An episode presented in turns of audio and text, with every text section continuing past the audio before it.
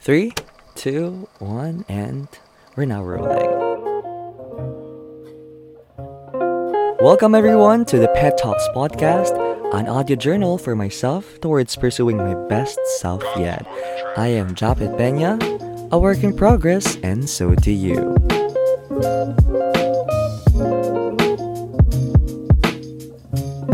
What is up? What is up? What is up, everyone? Welcome back to another podcast episode of Pet Talks, and we are already on the third episode of season 3 ng Pet Talks. At, uh, you know, guys, kanina habang nagtutoothbrush ako, I just realized that I am a different person now compared to who I am before last month, no? I've been very focused about appreciating the changes in my life right now, whether it be positive change or negative change, whether it be changes that makes me feel good or whether it be changes that makes me feel bad sometime, somehow.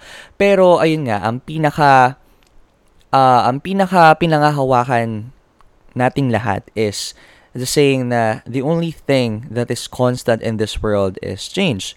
And then ngayon ko lang din talaga natutunan at na-realize at na-appreciate na it's okay to experience change and you know, the peace of mind kapag kailangan mo lang siyang i-embrace, kapag kinailangan mo lang siyang tanggapin.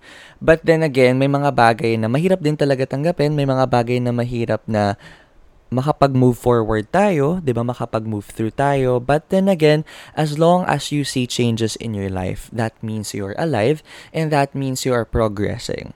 Hindi naman ibig sabihin na pa-downgrade ka kung may nakita ka lang na hindi maganda na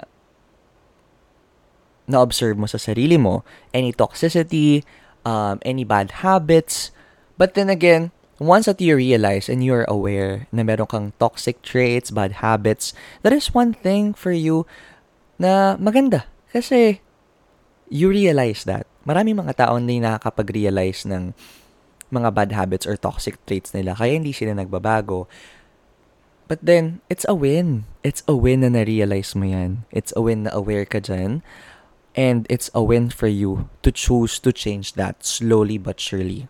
And to every day, work on it, and to eventually be a better person than yesterday.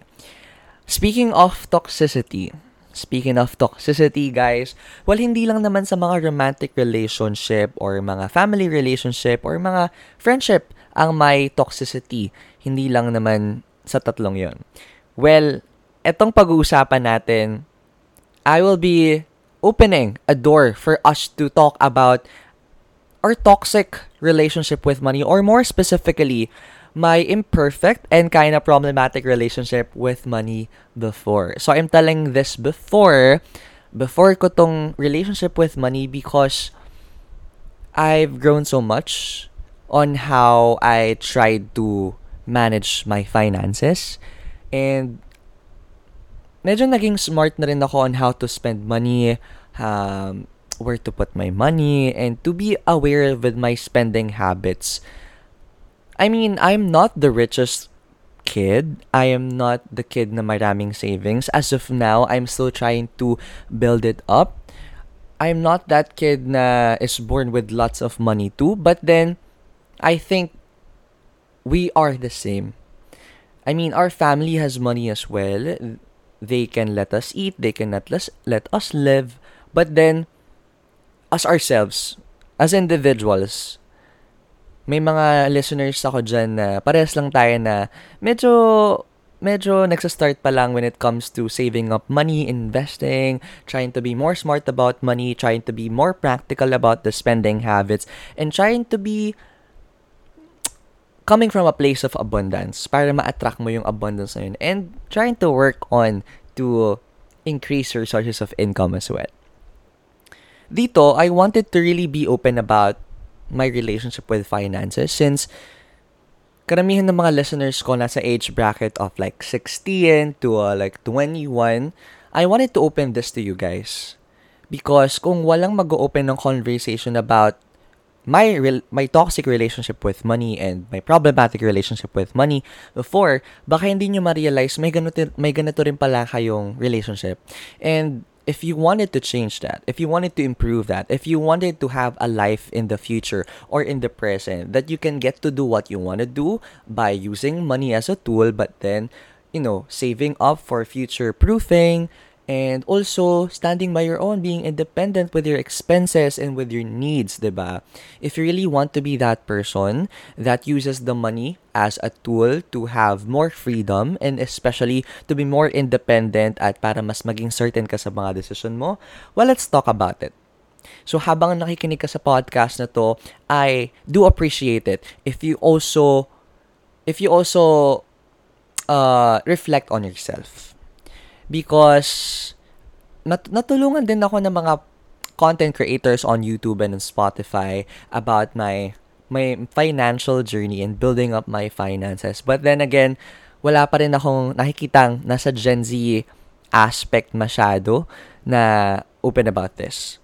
And hindi ko naman kailangan na maging tao na maraming pera to start talking about this. We can struggle in life, but then again, we can learn from it and we can share it to others as well. That's why I'm doing it for you guys and for myself then because I'm very proud of my growth. I'm very proud of my progress. Well, malam madami tayo na na paparinggan na gantong mga pang-aasar sa atin ng mga kaibigan natin or nilalabelan natin yung mga sarili natin na mga anak ng CEO because every time na may face-to-face classes o magkikita tayong mga magkakaibigan, hindi natin mapipilitan na kumain sa labas, gumastos ng pera, sige order sa Shopee. 'Di ba? If that's you, then welcome to the club of the anak ng CEOs. What's up, Nepo baby? Thank you for clicking to this podcast episode. And I would love to uh, divide this podcast episode into three parts. The first part would be I will be talking about my toxic spending habits. The second part is what I have to go through to learn something and to really breakthrough of that toxic spending habits or toxic mindset or relationship with money. And lastly, part three is my renewed and more improved relationship with money. Well, um, in our family, we have a healthy balance of people who are super literate in finances and a healthy balance of people who are struggling with their finances as well. And as their bunso, observing them, observing how they do in life, observing how they spend their money, observing how they use money as a tool to improve their life or to power their lives.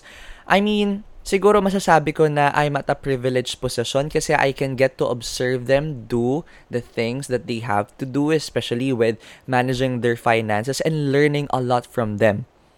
Learning a lot from them even though they're not the most perfect person to look up to when it comes to managing their finances, I take note of their discrepancies and then I remind myself that I am not going to go through that path. I'm going through this better path that I think will yield me better outputs and will yield me less problem, 'di ba? So kung tutuusin kapag bunso ka sa pamilya tapos mga kapatid mo medyo matatanda na, may mga finances na, may mga bills to pay na rin, um, be observant. Be observant on how they spend their money. Uh, and then talk to them about money as well. Ako naman kasi hindi ako masyadong vocal about money, but then I observe them. I observe them. I have a keen eye of observing how they spend their money. And then doon ako natututo. So let's talk about part one. My toxic spending habits. Well, ang pinakauna kong problematic na characteristic about spending my money is I buy too expensive clothes. Like I will go to Zara, I will go to H&M, I will go to Uniqlo and buy clothes that are like my my my most expensive purchase of a clothing was about 6,000 pesos which I bought from Zara That's a jacket that I used when I hosted the concert. And then, nag-range na ng above 1,000 pesos yung per piece na binibili ko. And I was that type of person, I mean, four months ago or a year ago. Because ako naman, ang pinangahawakan ko din naman is if I buy expensive clothes, this will make me feel that I'm wearing something that bears weight, that is valuable. And that what it makes me feel. And it makes me more confident kasi you know that you are wearing an expensive clothing. And then by wearing something expensive, it kind of gives you this glow from within na parang you feel valued, ba? The the textile that is draping on your body is expensive and that makes you expensive as well and that makes you confident as well. That was my mindset before and I think naniniwala pa rin naman ako doon na kapag mahal yung damit mo, you are more confident to flaunt it in public. Especially in my case, I hosted two major concerts back in my former university. And then sabi ko, I'm confident enough with my skills in hosting. I am confident in facing lots of people. But then again, I still have some insecurities about my physical appearances. And sinabi ko, how can I hijack this? And then one solution that I came up to is buying clothes that looks like the clothes that are worn by celebrities. And yun nga, na-achieve ko naman siya and I felt like a celebrity on stage. And by feeling like a celebrity on stage, it boosted my confidence. Talagang totoong totoo yun.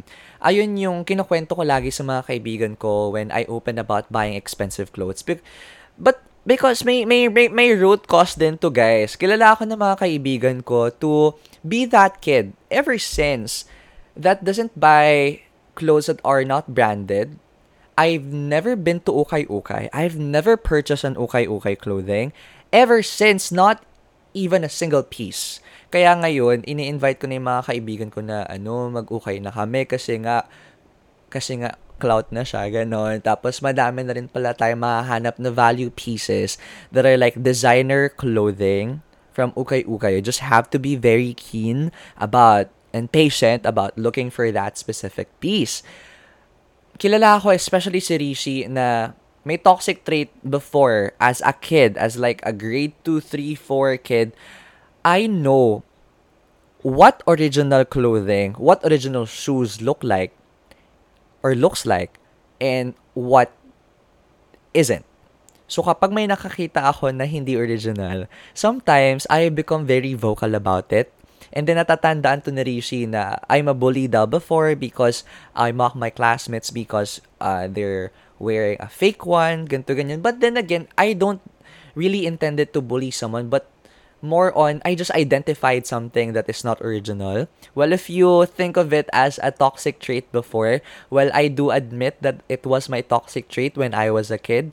And I think that became a root cause of me really clinging on to buying branded clothes because for me, and I don't want to apologize about it, for me, when I'm buying branded clothes, I feel like I'm branding my own self as well. And by branding my own self as well, I'm really putting myself a greater value because sinabi ko, ang reason, ang reason ko sa sarili ko why am I buying these clothes is I wanted to feel that I am richer. I wanted to feel that I am more capable of everything once that I wore this. So, it really catapults me into greater opportunities by wearing those kind of things. Naalala ko, in a podcast episode, it was Small Talks Podcast with Alec Cuenca. It was with Tito Mikey. And Tito Mikey opened a conversation about spending money for your clothing.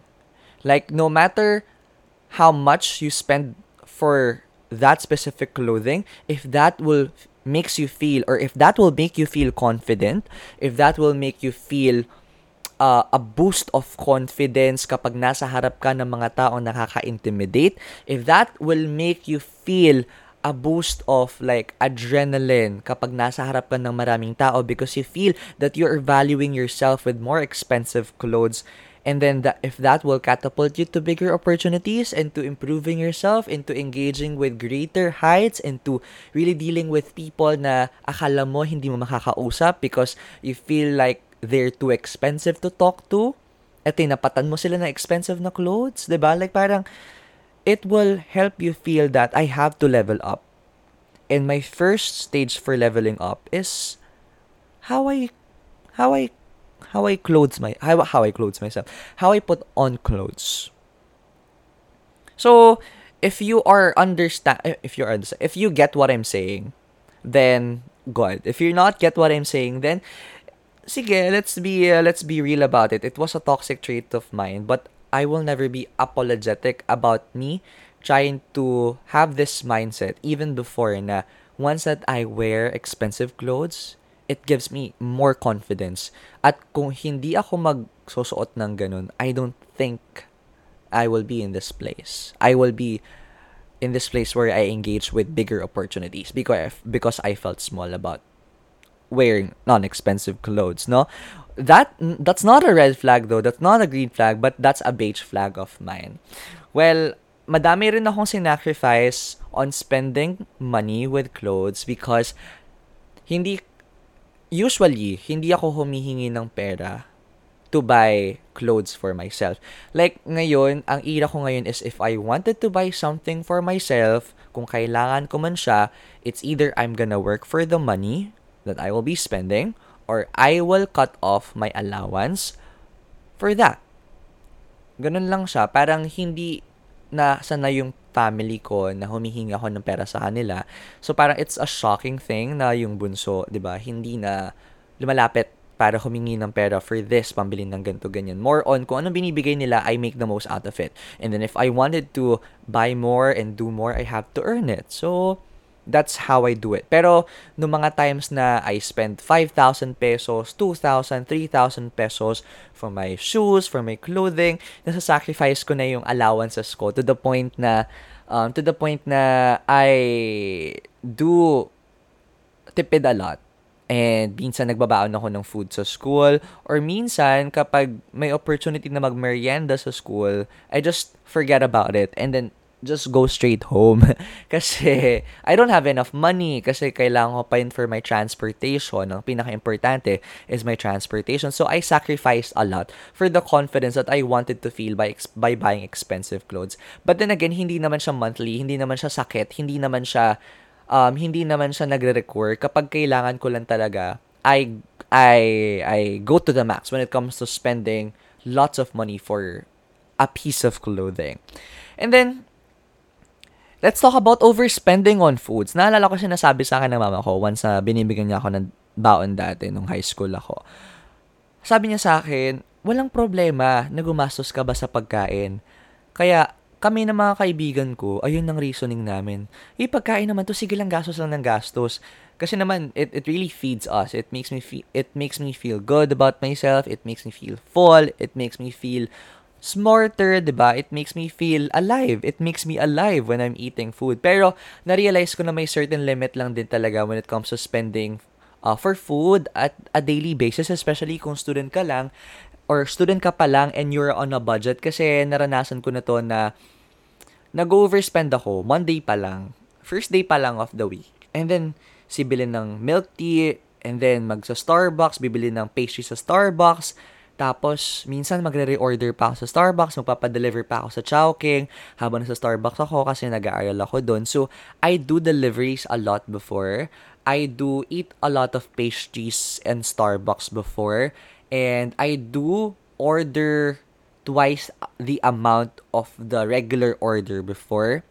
But then, na-realize ko, kapag malapit na ako sa end of week at malapit na ako sa end of month, sabi ko, oh my gosh, hindi pa tapos ang buwan, nasa third week pa lang tayo or second week. Ubus na ang allowance ko at hindi ko na pwedeng gastusin yung natitira kasi nga, pang transportation ko na lang yun. Dahil lang mas mahalaga ay makarating ka sa school at nakauwi ka sa bahay. 'Di ba? Makarating sa school at makauwi sa bahay, ayan ang pinaka-importante nating misyon sa buhay kapag may face-to-face tayo. At kung wala ka mang pagkain, magtitiis tayo kasi marami namang pagkain sa bahay. kung gusto mong kumain sa school, pag wala ka talagang budget, magbaon ka. So, yun yung lagi kong sinasabi sa sarili ko when it comes to being broke, especially on the third or fourth week of the month by overspending on food. And then, eto, etong another ano toxic trait ko. I don't know if you can label this as a green flag, a beige flag, or a red flag. Kasi, this is it. mahilig ako manlibre ng mga kaibigan ko kahit na negative balance na lang ako or kahit na enough na enough na lang yung money ko for a specific month or for a specific week. Ang natatandaan ko, when I was in high school, the reason why I spend a lot when it comes to paying for the food of my friends kapag lumalabas kami, siguro it's the reason na kailangan ko ng kausap, kailangan ko ng kasama. That's why, uh, for you na masamahan mo ko dito at wala ka na maging rason para hindi ako samahan, I will, ano, I will pay for you for your food. Pero, hindi naman siya dahil wala naman akong kaibigan, mahirap ako kausap, 'di ba Hindi naman sa problematic akong tao. More on, syempre, uh, may friends before they are still running on a budget at mas stricto sila sa budget nila compared to myself kasi bata pa lang kami noon. Medyo late bloomer ako when it comes to financial literacy. And then kapag nag-aaya ako, yung iba nagka-cancel, yung iba ayaw pumunta kasi nga uh, they are running on a budget and their budget is tight.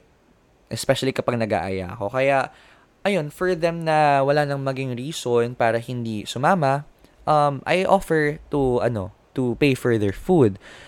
And ayun, talagang, siguro naman ako to sa nanay ko, I, we really love, ano, making libre of our friends. If that will make them feel better and that will make me feel better about myself and if that will make the, ano, uh, the situation more jolly and more exciting kasi you're you are complete, 'di ba? So I think it's it's worth the ano, it's worth the risk of of paying. But then again, I think it's a green flag kasi, kasi it's being generous. Di ba ang sabi nila, um, if you give more, you are in an abundance mindset. And if you are in a mindset of abundance, then money won't turn its back on you. And it will come. It will come. Pero syempre, it's a thin line between may budget ka pa ba? Kamusta naman yung mga kailangan mong paggastosan na kailangan mong isettle like your food allowance next week um your transportation, kung nadodorm ka, your pay for the rent, ba diba? And then yung iba mong pambili uh, para masustain yung buhay mo. Kaya nga, if we are saying yes to something, and if saying yes to that something means saying no to the first thing na sinabi natin na pagtutuunan muna natin ng pansin, then I think it's one thing to really stop and reflect and think of kailangan ko bang ilibre muna tong kaibigan ko or let's just reschedule it kapag may uh, mas maluwag na kaming finances. So that was another beige flag, I would say, of mine when it comes to a relationship with money. And then this one, no savings, no emergency funds. As in, isa ako sa mga bata na hindi talaga na-realize agad yung value of saving money. Not just saving money, but, but it's more on saving money for the sake of no reasons at all. No immediate reasons. Kasi, oo, natry ko na mag-save ng pera before. Pero, it's saving para makabili ako ng laruan na ganito, para makabili ako ng concert ticket, para makabili ako ng ganito, para ma-afford ko yung ganito. Pero my point here is, I failed to save for my emergency fund kasi hindi natin alam kung anong pwedeng mangyari na mag- mag-overspend tayo sa bagay na to, masisira yung device natin, masisira yung printer, tapos may kailangan tayo ipagawa, tapos may kailangan i-advance na payment sa school.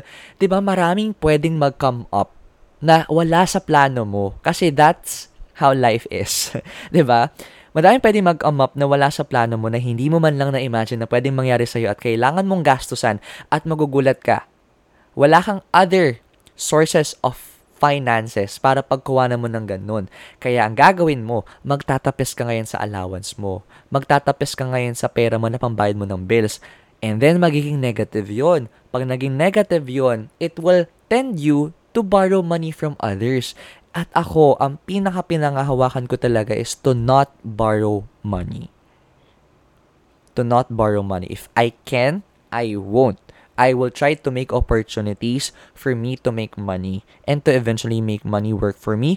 But then I won't deal with borrowing money with other people because I mean, they're helpful. I'm generous for them if they can, but it just reflects how I did with my money. So, ayun. Kaya, I've started to really plan out. I'm gonna open bank accounts tomorrow. Yes, nakaschedule na po yun. I will be opening for bank accounts para magkaroon ako ng iba't ibang allocation for my tuition fee, uh, for my income from my passion projects, for my own savings, um, for my own uh, emergency funds as well. At maglalaan ako ng parang space doon para sa mga gastos ko, mga Shopee. Kasi ayun yung advice na nakuha ko from Coach Yani Moya and other finance content creators. If you wanted to really be mindful about your spending habits at masigurado mo na nababayaran mo lahat ng kailangan mong bayanan at masigurado mo na may espasyo ka for emergency funds kapag anong mangyari, then have different um, different spaces, different accounts na paglalagukan mo, paglalagukan, paglalagyan mo ng money mo. So, you're gonna be more aware of it. You have to have your emergency funds, guys. Ang savings, iba yan. Minsan, nagsasave tayo para makabili ng gantong bagay, ba diba? So, it's not actually savings. It's not actually emergency fund. Kasi an emergency fund or a saving is a fund na wala talagang purpose na immediate malalaman mo na lang yung purpose yan kapag may nag-come up bigla-bigla na kailangan mo solusyonan. That will help you to not borrow money from anyone. So that will help you to really solve your problem first with your own resources.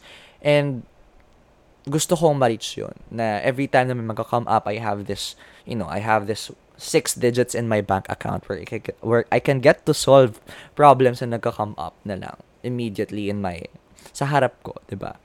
And lastly, I'm still dependent. We are still dependent on our families, on our ates or kuyas, our parents as well, and other family members.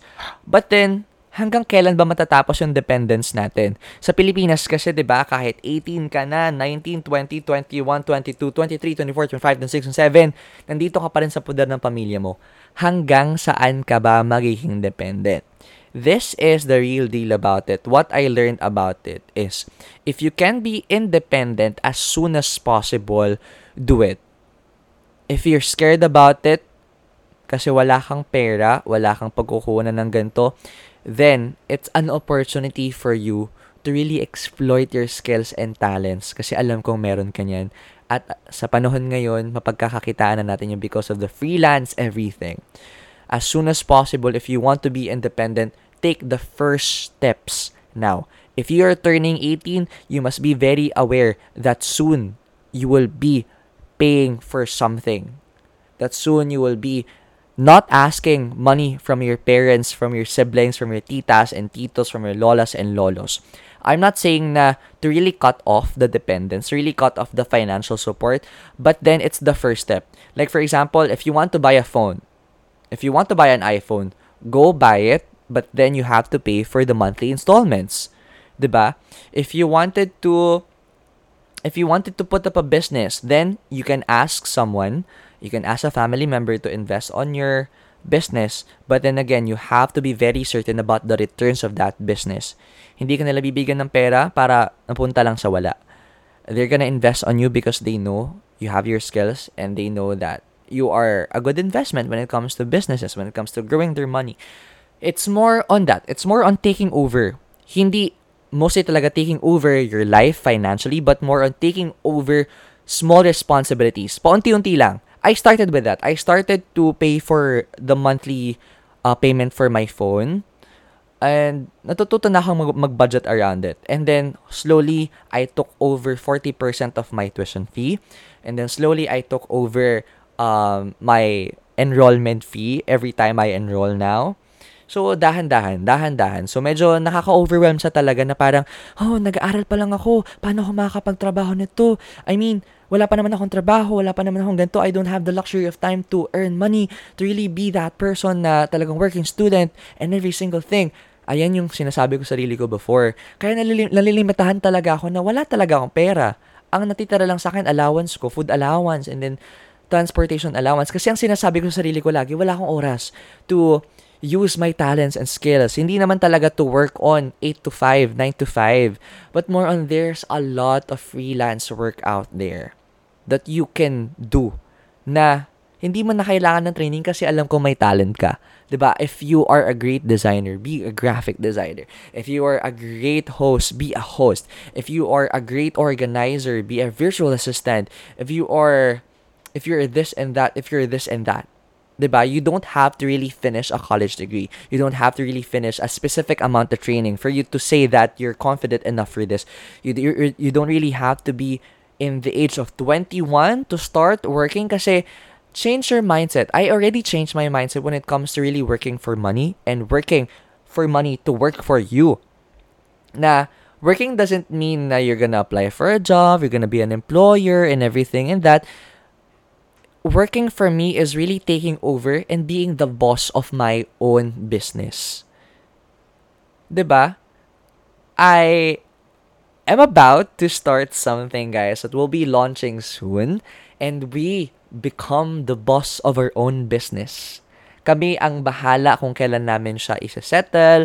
We have this timeline, but then again, we are not pressured. But then again, the income is sure. So, you have to start rethinking and rebuilding your mindset about working while studying. Kasi it doesn't have to be a 9 to 5 job. 'Di ba? May mga may mga kaya tayo makuhang mga clients that can that can really pay for our talents, 'di ba? Na hindi naman natin kailangan gawin araw-araw. 'Di ba? Kailangan lang natin mag-comply once a week for that and then you'll find it. You'll find it eventually. And that will make you more independent as soon as possible and that will make you buy the things that you want in life and that will make you improve your life in the present moment and future proof your life as well kasi you're earning money as uh, as early as now 'di ba that's my mindset right now kasi guys we don't have to graduate from college para masabi natin sa sarili natin na oh I'm ready to work I'm ready to earn money you are ready to earn money as soon as you're 18. Because right now we are exposed in so much social media stuff that gives us a lot of opportunity na hindi lang naman hindi lang naman na kailangan mong office work para kumita ka. Pwede kang magkaroon ng mga brand deals sa TikTok. You can you can you can have money with content creation, creating meaningful contents. You can create money with everything right now. Actually, everything. It doesn't require a college diploma right now. Kailangan maging matalino ka lang din on how you can penetrate on that market. 'Di ba? So, ang daming opportunities. And I wanted you to realize that because I already realized that my own. And moving forward with the part 2, what I have to go through, no? What I have to go through in order for me to realize that I have to level up my finances. I have to stop thinking that I am privileged enough. I have to stop thinking na saka ko naiisipin yung mga finances kasi nag-aaral pa naman ako. Saka na pag-graduate ko, 'di ba? I have to go through things na force me to really think of money a lot and work on it and make sure na maayos yung sistema ko around money even though hindi naman kalakihan yung pumapasok sa sa accounts ko, no.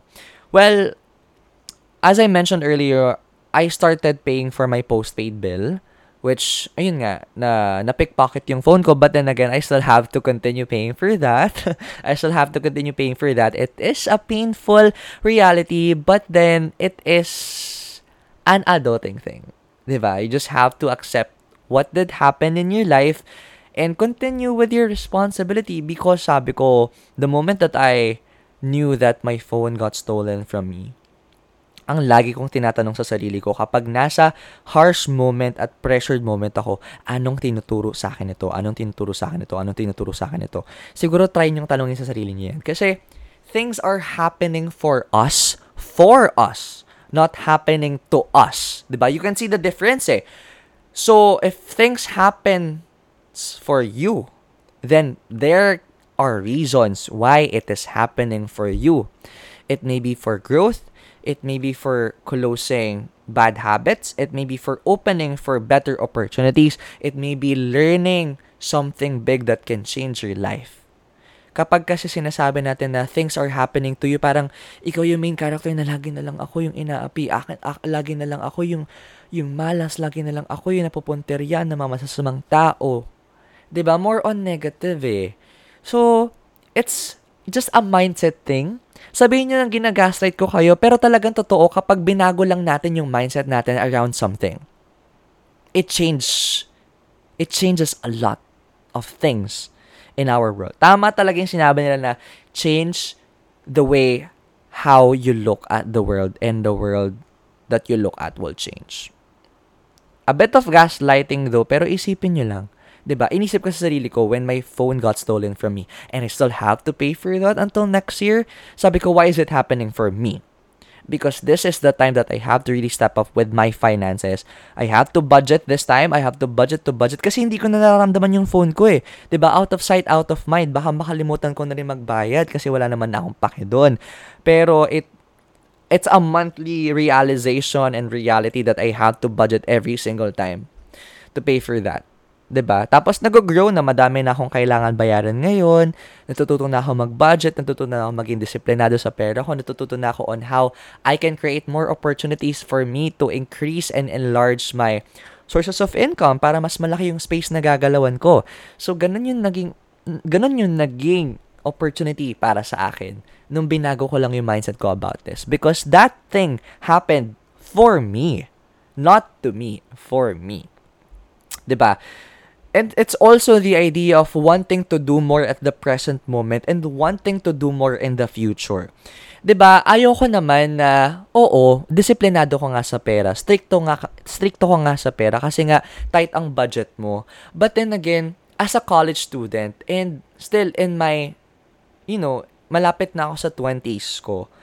I wanted to experience life because if not now then when?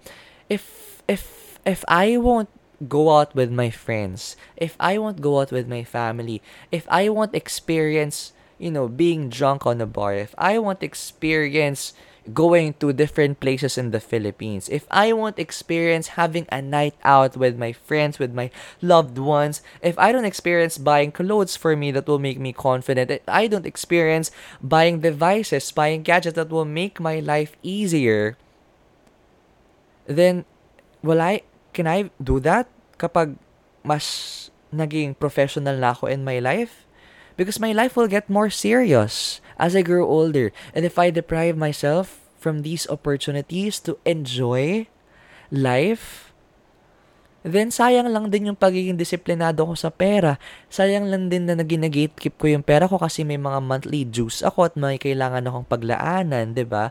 So with that, I wanted to do more at the present moment. I wanted to future-proof my life. And kasama doon yung disiplina when it comes to finances, no? But then again, it's it is the drive in me to create more opportunities for me that I will increase my sources of income and enlarge my spending space. 'Di ba? Oo, nababayaran ko yung mga kailangan kong bayaran. Oo na fulfill ko yung mga financial responsibilities ko. But then again, ang gusto ko din, may budget ako to enjoy. May budget ako to spend money for clothes. 'di ba? Para maging aesthetic din tayo and to be more confident when going to school, when going out to the mall, when going out to some parties as well, 'di ba? Um I wanted to have enough money to buy phone, to buy other devices. I wanted to have money to buy myself food every single time that I go to a restaurant to enjoy my and enjoy a moment with my friends. We're gonna go bowling, we're gonna go archery, we're gonna go ice skating, we're gonna go bar hopping every single every single month. We're, I'm gonna ay, ang dami kong gustong gawin talaga when it comes to, you know, when it comes to this era of my life. And then, that makes me wanted to, to earn more. I wanted to earn more kasi I wanted to, you know, pay for my tuition fee, pay for pay pay for my monthly dues, sustain my life. And then I wanted to earn more because I wanted to experience life now. 'Di ba? Baguhin natin yung mindset natin about being disciplined about the money. It's not just all about disciplining yourself and making yourself so bland about life and about experience spending or spending your money because you're thinking so much about the future. Bakit stop thinking ab- about the future. Yes, you're future proofing yourself. But then again, it's a healthy balance of enjoying the present moment with the help of money, with the help of your extra money because you earned it, and then future proofing your life as well. 'Di ba? Kaya nga kaya nga nagtatrabaho tayo para ma-experience natin yung comfort and enjoyment at bonus na lang din talaga na na-future proof na natin yung buhay natin, 'di ba? But then it takes skill for us to do that. But don't sacrifice the present moment. Do not. Please do not sacrifice the present moment. And moving on to the last reason of this, what I have to go through is, of course, we all have fears of getting older at mahirap pa rin tayo or we are still broke AF or AF, 'di ba? I mean, I know in myself, I'm not gonna I'm not gonna be broke as I get older. I feel like I'm gonna get richer. I'm gonna start my own company, corporation, be the CEO of this and that. Pero may mga tao din talaga dito sa ating podcast na natatakot na mamatay ng broke, 'di ba? Tumanda ng broke and then parang hindi mo na na-enjoy yung life mo nung bata ka, broke ka na nung tumanda ka pa. 'Di ba? So parang let's let's use that fear to drive us to really pivot and change our course of life. Kasi tanggalin na natin yung pag-sugarcoat, money can be a tool for us to feel fulfilled. Because we can get to have freedom in life to choose what we want to do, to choose what mode of transportation we will have to undergo, ba? To choose what phone we'll be buying, to choose what type of housing we'll be living. Is it gonna be in a peaceful condo or is it gonna be in a chaotic apartment? ba? The most valuable thing for me when it comes to money is having that sense of peace. It's having that sense of liberty because you have enough money to have a privilege of lots of options. And then you're just gonna choose what's best for you because you have money for you to choose what's best for you. At sana we can experience that na every single day we're gonna choose what's best for us na hindi problema yung pera. 'Di ba? Wag na natin tanggalin yung wag na natin tanggalin sa isip natin na may mga tao talaga na sinasabi na money can't really buy happiness. Kahit may mga mahihirap dyan, masaya pa rin naman sila. Pero still, when we are free, we are more happy. And that liberty is a byproduct of using money as a tool. So let's move on with my renewed and more improved relationship with money. And the first thing I realized is we have to invest on assets, not liabilities. And as early as now, sinasabi ko sa nanay ko, once that I finish paying for my phone, I won't try to get the most expensive and the most latest iPhone in the market kasi I wanted to uh, hold on to function over luxury para hindi na ako magbabayad masyado. Tapos kung may, alam kong mas lalaki pa yung sources of income ko at mas dadami pa yung pera na papasok sa accounts ko. But then again, it's not gonna be the reason for me to to purchase installments, to purchase loans. Kasi parang wala din yun eh. Kumikita ka nga ng malaki, but then again, may mga binabayaran ka namang monthly installments. Parang hindi mo ramdam. Kaya nga if we are still young at kumikita na tayo ng bata pa lang tayo, hayaan lang natin lumaki yung lumaki yung pera natin sa mga iba't iba nating savings account or investments. Tapos, kapag alam na natin na it's thrice the amount na ginagastos natin kada buwan, it's four times, five times the amount na ginagastos natin kada buwan. It's time for us to invest on assets. Invest on lupa, invest on businesses, invest on crypto, invest on stock market, invest on like putting your your money on the banks para makag- makapag-gain ng interest, 'di ba? And then, if we wanted to really buy luxury, doon na tayo pwedeng bumili ng luxury items kapag we know that our money is working for us. We know that our money is passively increasing its value even though we're not doing about it. We're not doing anything about it, 'di ba?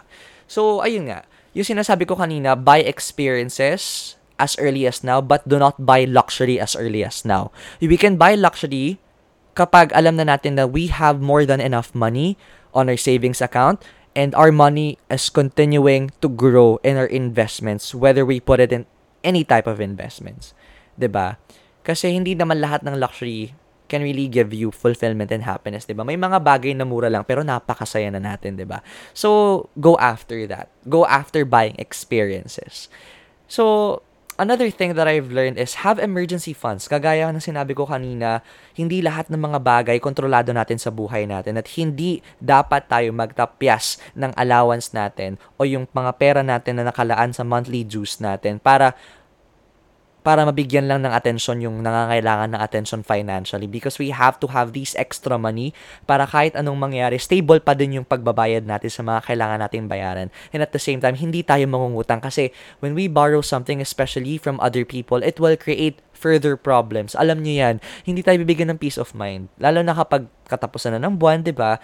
So, talagang take this advice as it is and then we have to start our own business. You don't have to be a business major in college. You don't have to be an entrepreneurship graduate in college. You just have to have this vision. And right now, guys, as a 19 year old kid, and as a sophomore in college, I am proud to say that we'll be launching a business soon. At uh, I'm excited to um, let you see that as well at sana ma-inspire din kayo na you don't have to be the perfect person in the room. You don't have to have that money to start a business. You don't have to have this type of college diploma or college degree. You just have to have to surround yourself with people that trust your vision and willing to work with you with your vision and willing to success with that. So, last one is to start owning responsibilities. Oh my gosh. This is the greatest advice that I really ano, this is the greatest advice that I wanted to give you guys because ito yung talagang ginagawa ko ngayon sa reality ko. And, you know, you're transferring to DLSU, it's a big move. It's a it's a it's a major it's a major financial move for us. And then I pro- I I created a proposal for my kuya because my kuya is helping me with my tuition fee and I really wanted to thank my kuya for that, for trusting me and with that kasi moving on to DLSU, it's paying more than twice the amount that we paid for my tuition fee for my from my former university. And then na-realize ko na decision ko to. So hindi ako magbaburden ng ibang tao para lang mapunta ako sa university na to. So I offered a 60-40 hati when it comes to paying for my tuition fee. And tinanong ako ng kuya ko, sabi niya, wala ka pa namang trabaho, bakit aangkinin mo na yung pagbabayad ng 40%? I mean, baka mahirapan ka kasi kailangan mong kumita ng 40% or more than that para masupplyan mo yung pinangako mo for this proposal. Pa, baka hindi ka na makapag-focus sa school mo niyan. Mag-focus ka sa school mo, ganto ganyan.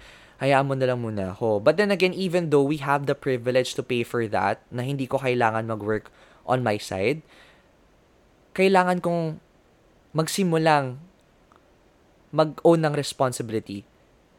Kasi it's a big it's a it's a big percentage. It's 40%, guys. I'm not bragging. Hindi ko siya pinagmamayabang, but it's more on I'm giving you the reality that I am in right now.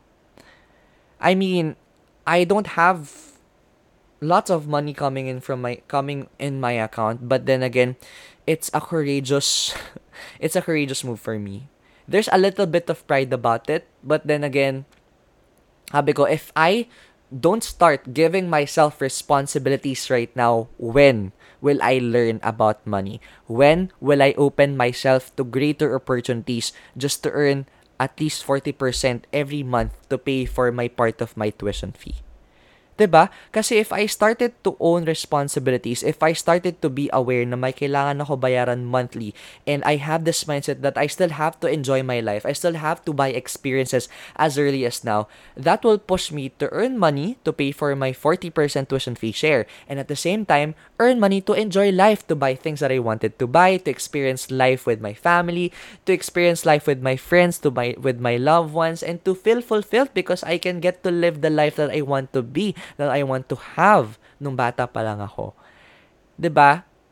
If you put yourself in a room that is bigger, you will get bigger as well. Natatandaan ko at uh, like parang yung mga plants, 'di ba? The plants won't grow bigger kapag nasa small pot lang sila. If you put them in a large field, then they will grow bigger. It is tantamount to the responsibilities. If you put yourself in a small responsibility, then maybe you can grow, but then may limitations.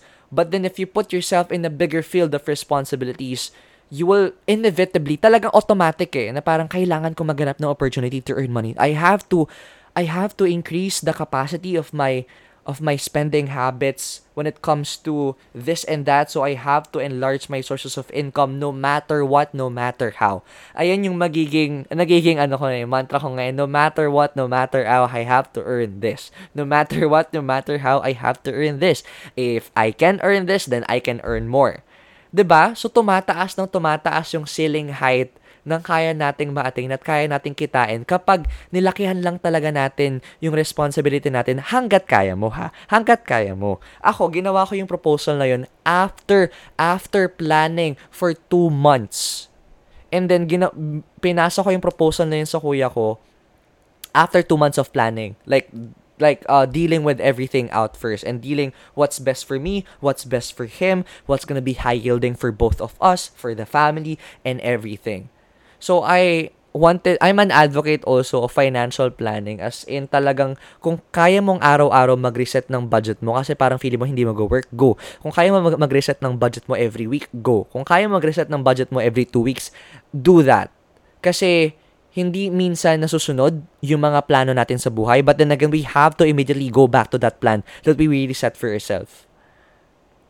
And I will end this podcast with the thought or with the concept of abundance mindset. Have you been in a situation na may lumapit sa inyong pulube, may umakyat sa jeep ng mga bata na, na nagbibigay ng mga sobre, kumakanta, nagtatambol, but then again, hindi ka nagbigay kahit piso. Kasi sasabihin mo, some some reality is part sila ng sindikato, some reality is ginagamit talaga sila, it's child exploitation, but then again, we deprive them of 1 pesos or of a 1 peso coin. Kasi iniisip natin, no, pamasahe ko na lang to, bibigay ko pa yung piso. No, pamasahe ko na lang to, bibigay ko pa yung 5 piso. Pangkain ko na sana to later, bibigay ko pa yung piso. Sayang baka hindi ko pa mabili. ba More on, ayaw ba nating magbigay ng piso kasi we don't vote for the reality that the kids are in. Of course, I don't vote for child exploitation, child labor. Ayun, kung ayun yung reason, then no problem. If the reason for not giving a single peso for a kid na nanghihingi at nanglinimos is wala ka na kasing pera, baka hindi na ako makauwi kasi piso lang. Magkano din pamasahe. Baka hindi tanggapin ng rider or ng driver. 'Di ba? We are coming from a place of lack na parang wala kang pera kaya wala kang maibigay kahit ni piso lang. 'Di ba? Doon magsisimula yung reality natin na huh, wala akong pera, hindi ko afford 'yan. Kapag pupunta kayo sa mall, 'di ba? Ako kasi pag pupunta ako sa mall, pag nakakakita ako ng mga mamahaling damit, well, na-afford ko naman na, no? Before yung bata ako, pag nakakakita ko ng mga mamahaling damit, oh, maganda to, maganda to, sige, try ko to. Next time, bibilin ko to. Hindi yung parang, hm, mahal, wag na lang magkaiba eh, magkaiba. If I'm that person na, hmm, mahal, wag na lang, dun tayo sa mas mura. Masastick na ako sa reality na I will never afford that. Kapag sinabi ko na, hmm, mahal, dun na tayo sa iba, wag tayo dyan, wag tayo dyan. Magsastick na talaga sa utak ko na I will forever be this person that I cannot afford this. But if I come from a place of abundance na, okay, next time, magkakapera ako niyan, bibilhin ko yan, babalik ako dito 'di ba? It's more on being open to greater opportunities and being ready to accept more financial cash flows in you for you to be ready to purchase that item. 'Di ba? It's it's the that's a big difference eh. Yung the latter one was being close of greater opportunities when it comes to financial abundance. Yung isa naman, alam niyang wala pa siya doon, pero makakarating na siya doon. Kasi no matter what, no matter how, he can buy this. He eventually can afford this. 'Di ba? So please come from a mindset of abundance. Like, kung may bata na humingi lang sa inyo ng tulong, na nagugutom daw sila, kung ayaw mo magbigay ng piso na limang piso ng 20 kasi nga hindi ka nagtitiwala, bilan mo sila ng pagkain. Bilan mo sila ng pagkain kasi it won't hurt you to pay like, like for example, 20 pesos for a pandesal or parang let's say for example, mga nasa 15 pesos for a specific meal or 50 pesos para sa siomay rice para sa batang yun. Samahan mo na ng tubig. 'Di ba? It won't hurt your budget. Kasi kung gumastos din naman ako, magkano din naman? 150, 300, 500. Kape nga sa Starbucks, 150, go lang. 180, go lang. Pero, yung parang may bata na nanghingi ng dos, sasabihin ko bang wala akong pera? Pero kaya akong gumastos ng ganito sa Starbucks, 'di ba? Sabihin yung masama akong tao na ginagaslight ko kayo at ginigil trip ko kayo. Pero, we have to come from a mindset of abundance na, sige, gusto mo ba ng ano? Gusto mo ba ng, ng Jollibee or gusto mo ba ng tinapay? Sige, bilan kita kahit 100 na lang, makakauwi pa naman ako sa bahay namin eh. Magkaka-renew, magkaka-renewal naman ako ng allowance ko next month. So, basta makakain ka lang, okay lang. ba Parang may pleasure pa din kapag nakatulong ka sa ibang tao, no? The abundance mindset focuses on the fact na eto pa lang tayo pero hindi eto lang. Ayun na, minimerge ko na yung mga other podcast episodes ko na, oo, hindi pa natin afford ngayon, pero alam natin at nararamdaman natin na in the future, in the next months, in the next weeks, in the next days, na magbubukas tayo ng opportunity for us, for ourselves, at may marami magbubukas na doors para sa atin to have that great amount of cash flow and talagang nasa positive vibration tayo nun at it will help us to feel that we are ready to receive more blessings and more opportunities and more financial cash flows. Kasi we are not depriving ourselves and we are not depriving other people as well. Kaya tama talaga yung sinasabi nila na it's a full circle moment na yung madab- matagal na sinasabi na um, it's better to give than to receive. Pero wala namang problema on receiving though, but it's more on talagang when you're giving, when you're being generous, you're coming from a place of abundance. Kaya yung nanay ko din, sabi niya sa akin, basta hindi, hindi, hindi talaga siya actually nawawala ng pera kasi she's very generous about it. Kaya nakuha ko sa kanya yung treat na yun na nalilibre talaga ako ng mga kaibigan ko. Basta may pera ako. Kasi sabi ko, darating at darating din naman talaga yung pera. So, my ate also told me as well na pera lang din naman yan. Darating din yan. ba diba? Talagang you need to be in a positive vibration in order to attract positivity. Hindi mo natin i-apply yung ano, yung law ng science ngayon na negative, positive, attract. Iba tayo ngayon. Nasa frequency tayo talaga ngayon. It's more on vibration eh. Kung anong vina-vibrate mo, kung positive yung vina-vibrate mo, tatalbog yan sa buong kwarto at babalik din yan sa'yo. 'di ba? Yung mga echoes kapag nasa hollow chamber tayo, 'di ba? Pag sumigaw ka, maririnig mo din yung sigaw mo na as echo. You have to be in a place of a positive vibration, place of abundance na kahit wala ka pang pera ngayon na madami, alam mo magkakapera ka ngayon at hindi mahirap na tumulong sa bata na nanghihingi ng pagkain. Dahil marami kang pera para matulungan pa ang ibang pwedeng matulungan dyan. Dahil eto ka pa lang, may 50 pesos ka pa lang, pero madami pang darating sa cash sa, sa bank account mo. Start with a mindset of abundance and you'll see the difference. Well, that's it for this podcast episode. We are close to one hour, and I'm happy that I've been open about my financial journey. It's not all na, na kinwento ko sa inyo, but then again, I'm happy that I got I got real about this, and I wanted you to really reflect on your life as well. Kasi kailangan din natin magtulungan, especially Gen Zs, na to make sure that our lives will be better than the people that lived before us. And to enjoy life better since limited lang din yung, yung buhay natin dito. 'di ba? So, yep, that's it for another podcast episode. If you like this episode, please do share it on your Instagram stories or Facebook stories or kindly share it on your GCs with this podcast link. And do not forget to rate this podcast episode as well with a minimum of 5 stars. Maraming maraming salamat and see you on the next week of this podcast episode. Maraming salamat and goodbye.